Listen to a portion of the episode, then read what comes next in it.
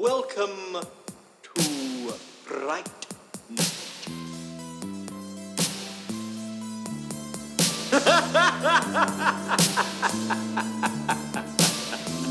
oh,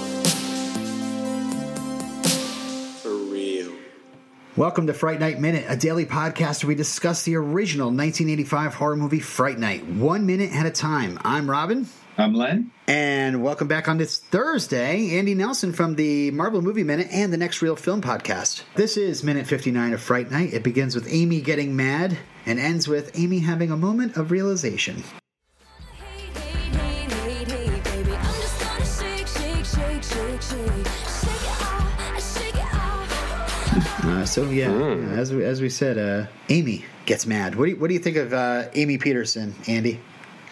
Oh, you know, she was such a, a perfect woman to fall in love with as a young as a young boy watching this movie. I just exactly like, just you know, cute and and perfect in every way. I totally loved her, and uh, I think she's a a great character in this film. I, I I just think, yeah, she's so much fun. And what's funny is, like, I know that Amanda Bearse would go on to do like Married with Children, which is Yeah. I think probably where a lot of people know her from. But it's like my brain never like it's almost like it compartmentalized Amy with everything else that Amanda Bearse did because like this was just such an iconic character for me as a kid. I just I just loved her. Oh, those doe eyes. Uh, Mm, yes, Eh. that perfect '80s do and that popped collar.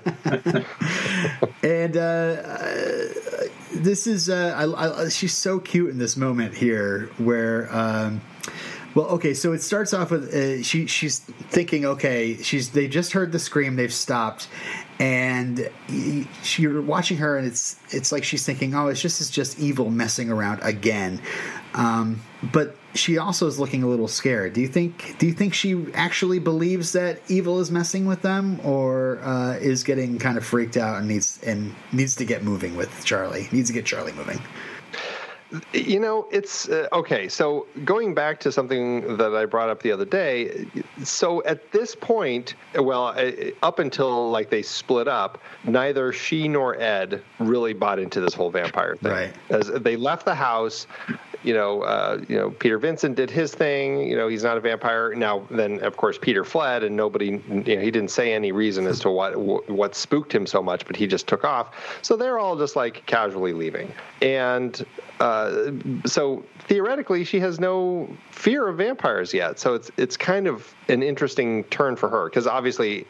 You know, Ed has a, a realization as soon as he see Jer- sees Yeah. Jerry kind of turn that corner in the alley. Like, why is this guy stalking me in dark alley now? Yeah. And and so yeah, she doesn't really have any reason. So yeah, she has a little bit bit of look on her face, but I feel like I don't know the way that I read that is this. I mean, because because you know the look on William Ragsdale's face as he kind of turns and looks back, like he is hundred percent convinced. Oh, yeah.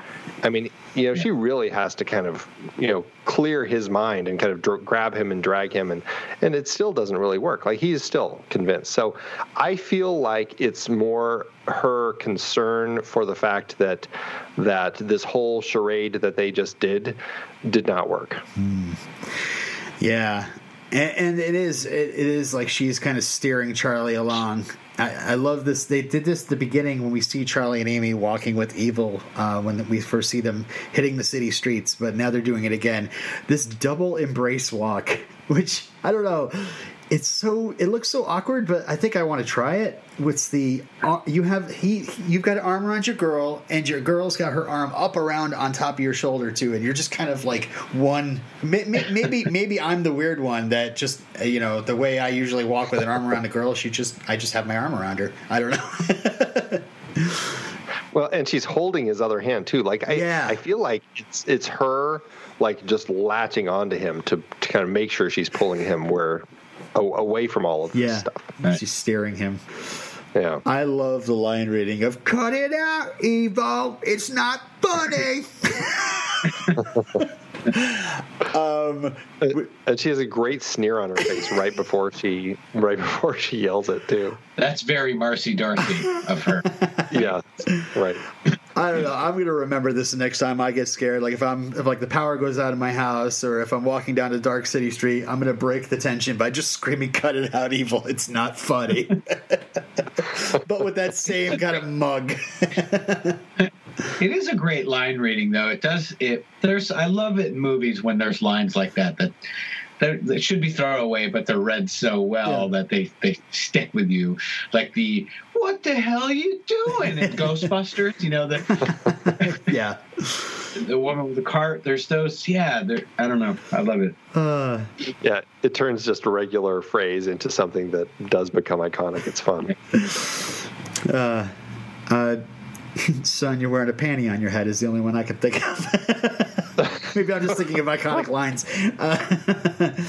Uh, I don't know if I've said that too often. next time the power goes out, I'm going to scream, "Son, you got a panty on your head." uh, uh, so okay, Charlie is concerned, and uh, Amy is, you know, just trying to pump him up. You're not going to let evil suck you in again. And yeah, again, it's just like on one hand, it looks like Amy really feels this, and on the other hand, you know, maybe she's thinking, okay, I'm scared. This is survival, um, and I need to pretty much call my boyfriend a chicken to, to get him moving. and uh, then yeah, then suddenly there's a boom, and I, I feel like this is very confusing to the to the viewer. Like we see a light flash in front of them and ex- an explosion, and they immediately turn around and start looking behind them. And and then there's this I don't know the sound of like a jet flying by, but I think this is I think they're trying to show that this is like the sound of Jerry, like more whooshing, but more of a sharp whoosh. I don't know.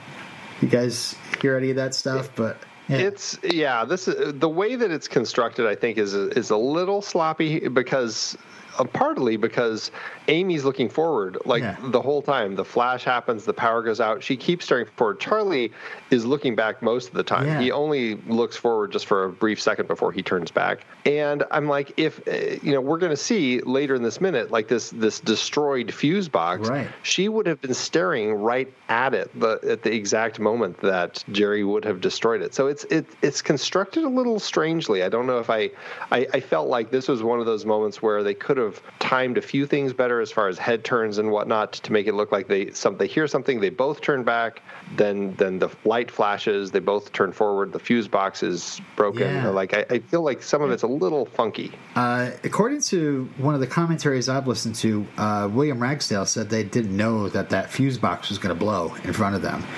They said they thought it was just going to be a flash, uh, like a like a little flash of light coming from there. And uh, I, I don't know. I, so so watching it, knowing that, I almost think that like. Um, Amanda Bearse was uh, more taken off guard by that happening than Charlie, who is clearly just, or than William, who is clearly like trying to look behind him. Um, but it is very confusing to be like, okay, what are they? What are they? What are they hearing? What are they looking at? And uh, yeah, I never even thought of it as Jerry destroyed that fuse box. I just thought it just blew for some reason. I don't know. There was a lot of strangeness going on. Well, yeah, I guess it, because it looks like it's been torn open and all the wires have been like ripped apart. I guess that's why I assumed it, but maybe he didn't. Maybe it did just kind of blow. Well, I, yeah, I don't know. what I thought. It kind of exploded out, but I, I don't know. It is definitely a confusing moment to me. yeah, very much so. Um, and yeah, they uh, they keep walking, and uh, we we see a, the busted fuse box, the sparks. And I love how Charlie just does not keep a safe distance from this box. Like he nearly runs into it as they're backing up. Uh, and uh, yeah, they're focused on this whooshing noise, and uh, that's when they kind of lower their heads and run out of frame as it gets louder and louder. Um, well, there's yeah, because everything darkens. It's almost like there's a shadow or something that goes over them. I, I don't know what it because yeah, it's I don't know if it, with the whooshing. Like, is he flying around? Yeah. And obviously, okay, you know, I don't think Amy's a believer now, but she's probably scared. But is it because she's hearing something? Because she's seeing something? Is it a, is it a, is it just the smoke whirling around and she's like, oh my god, a, tornado in the middle of L.A. you know, I, I'm not quite sure uh, what happened, but uh, yeah, we'll have to write this one down, Len, when we finally get Tom Holland on the podcast. So it's like, okay, what exactly were you doing? Or I could get the script going up here, but uh, yeah.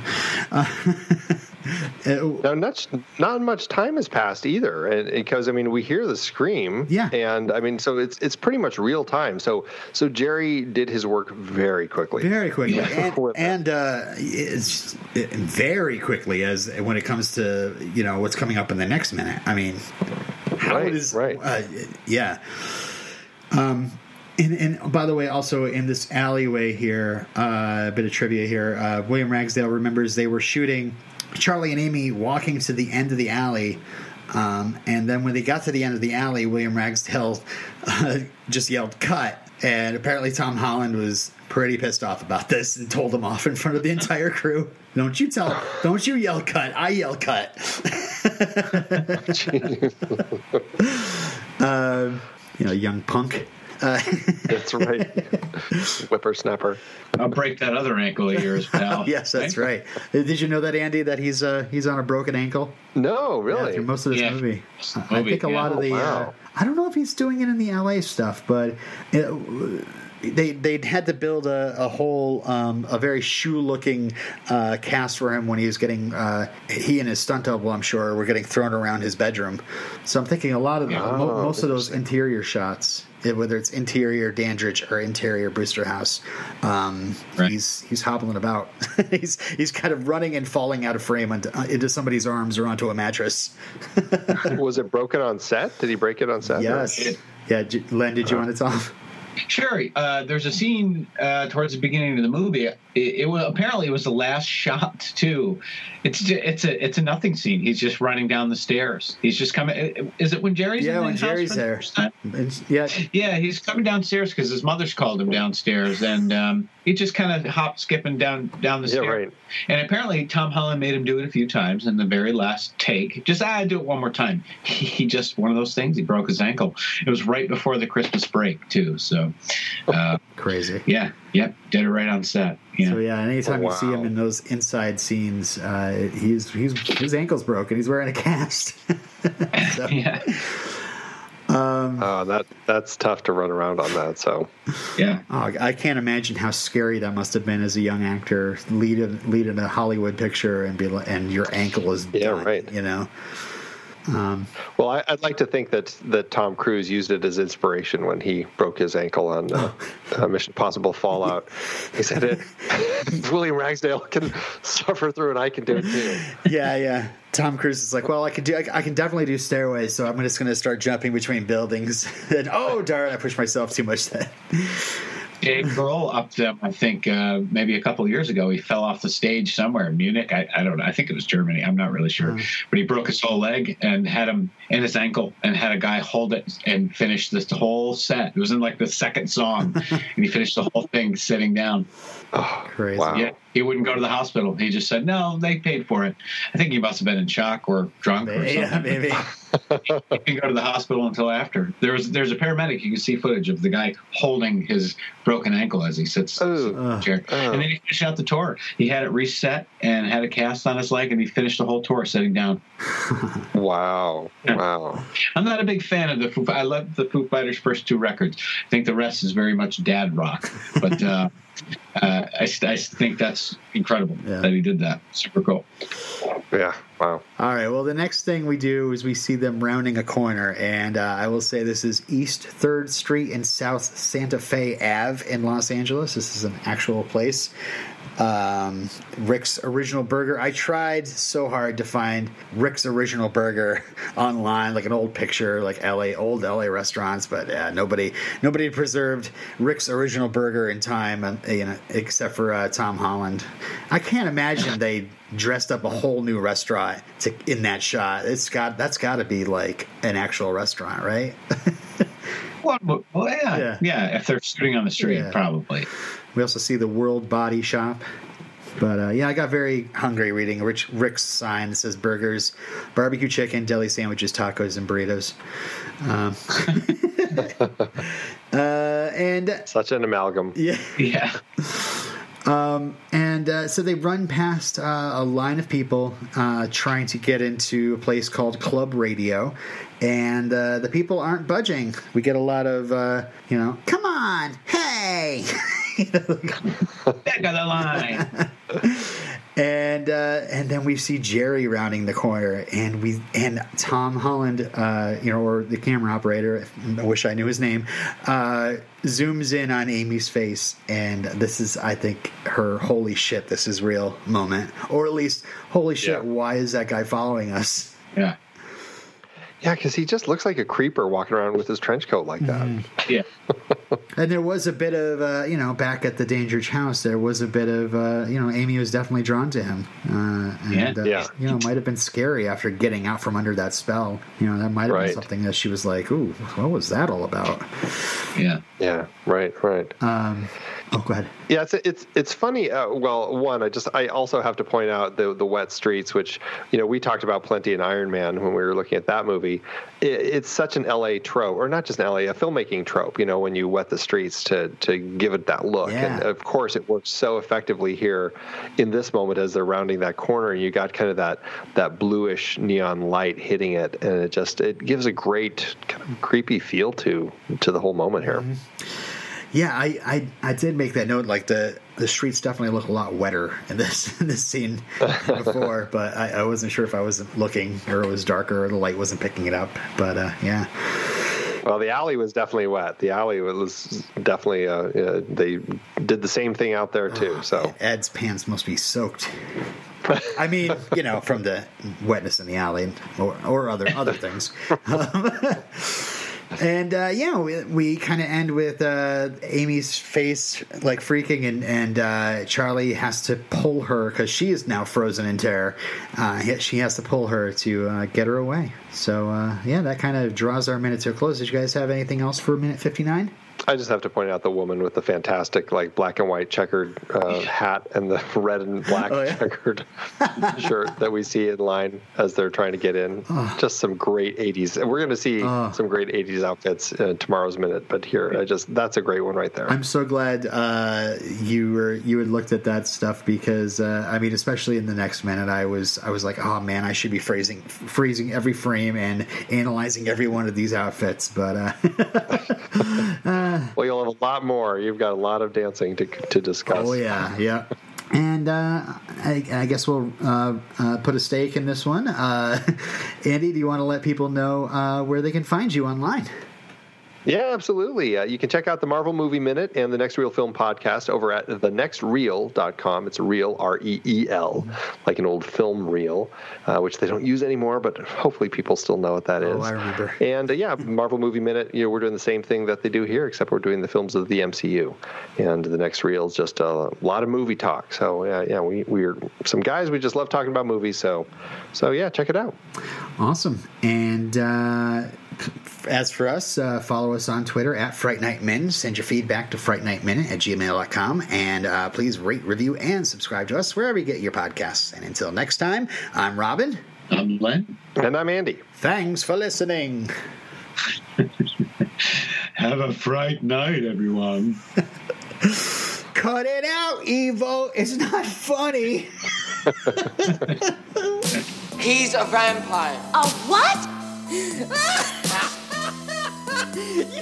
so cool, Brewster.